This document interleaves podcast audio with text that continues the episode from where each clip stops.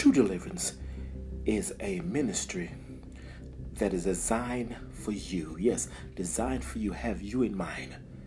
That Christ is able to do exceedingly abundantly of all we ask or think according to power that work in us. If the Bible says, if thou canst believe, all things are possible to them that believe it. So if you are a person that been X, if you are a person that been put voodoo on, if you're a person that been put obeah on, if you're a person that is struggling with pornography, if you're a person that been struggling with homosexuality and lesbianism, my friend, this podcast is just for you.